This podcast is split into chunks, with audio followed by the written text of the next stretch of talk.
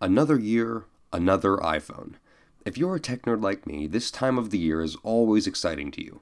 New Apple products always have a certain way of stirring up a special sort of excitement from fans and media alike. But if you're not someone who geeks out over the latest processor speed or camera aperture, chances are you still see the latest advertisements from the company based out in Cupertino and think to yourself, I want that. Over the last few years, however, Many in the tech community have pointed to Apple's recent lack of innovation. The singular aspect that once made their devices so revolutionary in the first place had seemingly been thrown to the wayside in favor of comfort and familiar territory. This wasn't the company that once rallied behind the battle cry of thinking differently. But in a year of the 10th anniversary of the phone that quite literally changed the world, Apple seems to have finally responded to our disappointment. Now, if you're thinking to yourself, what are those nerds asking for anyway? My iPhone just works. What else do you need? I understand your point. In fact, that's primarily the reason why I'm using an iPhone instead of any other device. It just works. But at the end of the day, it's hard to not be envious of the flashy new phones from the likes of Samsung and LG. After all, if I'm going to pony up hundreds of dollars for a new device that has last year's tech in it, what's the point? Now, admittedly, I do believe that many flashy features of non iPhones are nothing but gimmicks, because when it comes down to it, it is truly a comparison between operating systems, not cool kid features that you'd use once, show your friends, and then forget about. Chances are, if most of the people you communicate with use a certain device, you use it too. But with the last three generations of iPhone looking nearly identical with primarily internal changes, it's hard to get that excited about any new release.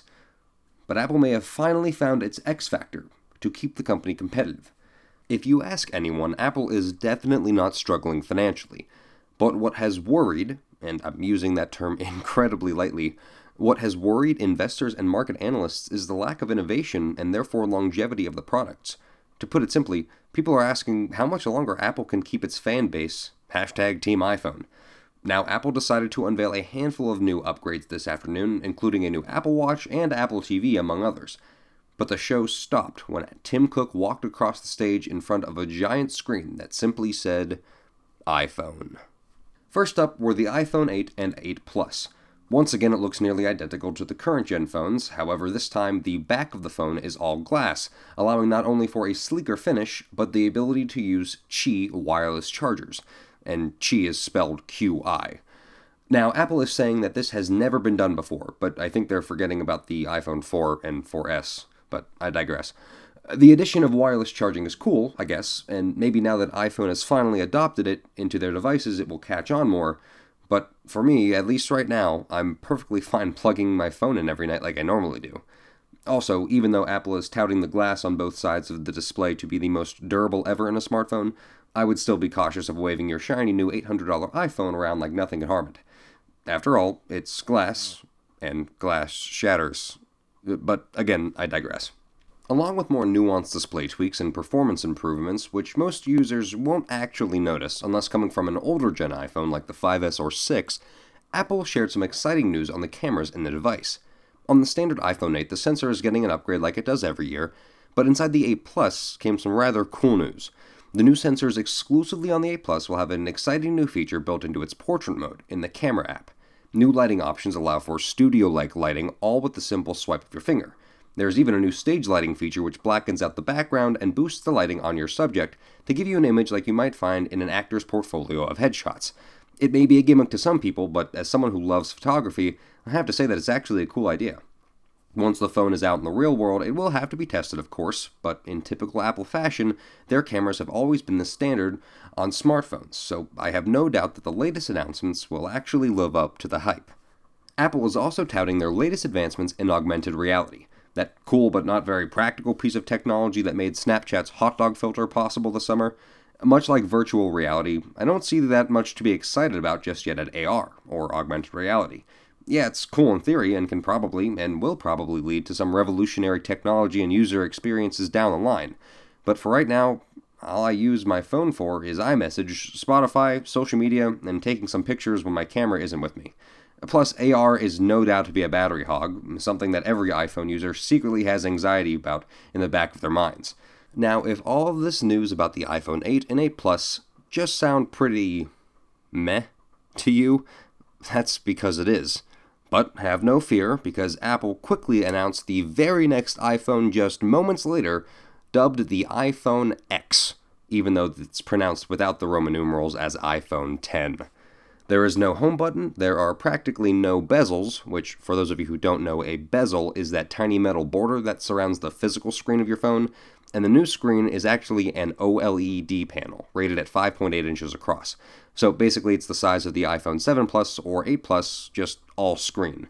Now, due to the lack of physical home buttons, Apple has upgraded the front facing camera technology to enable a feature called Face ID. Basically, the phone creates a digital dot map of your face, allowing you to unlock and interact with your device just by looking at it, even in the dark. Now, this is definitely cool, but not very practical in my opinion. The home button with Touch ID works just fine for me, as I have used previous versions of Face Unlock on old Android phones with little enthusiasm.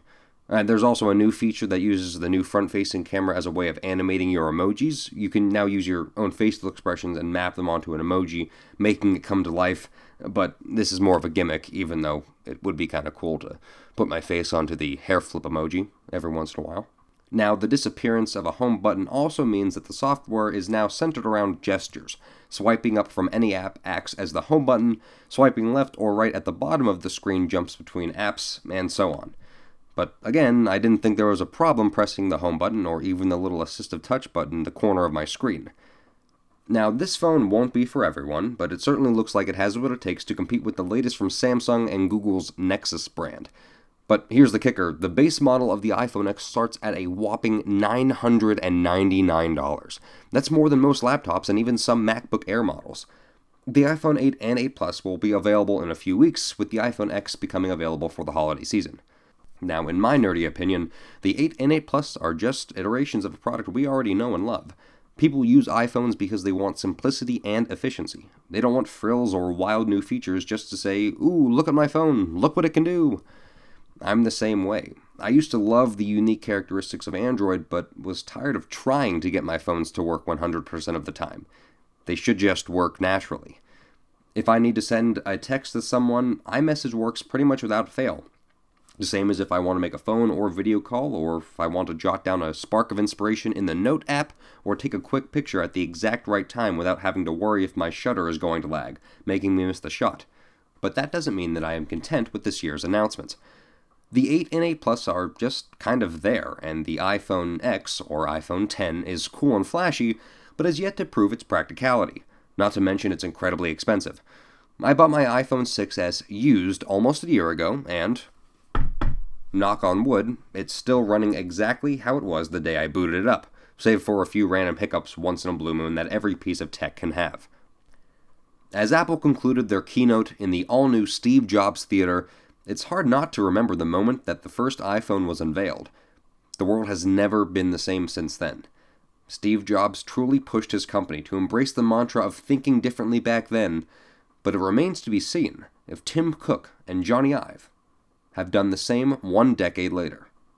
So, what do you think about the latest Apple news? Also, I hope you like the new site and have enjoyed listening to my first podcast.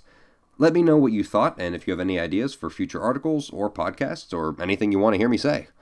So, until next time, thanks for listening.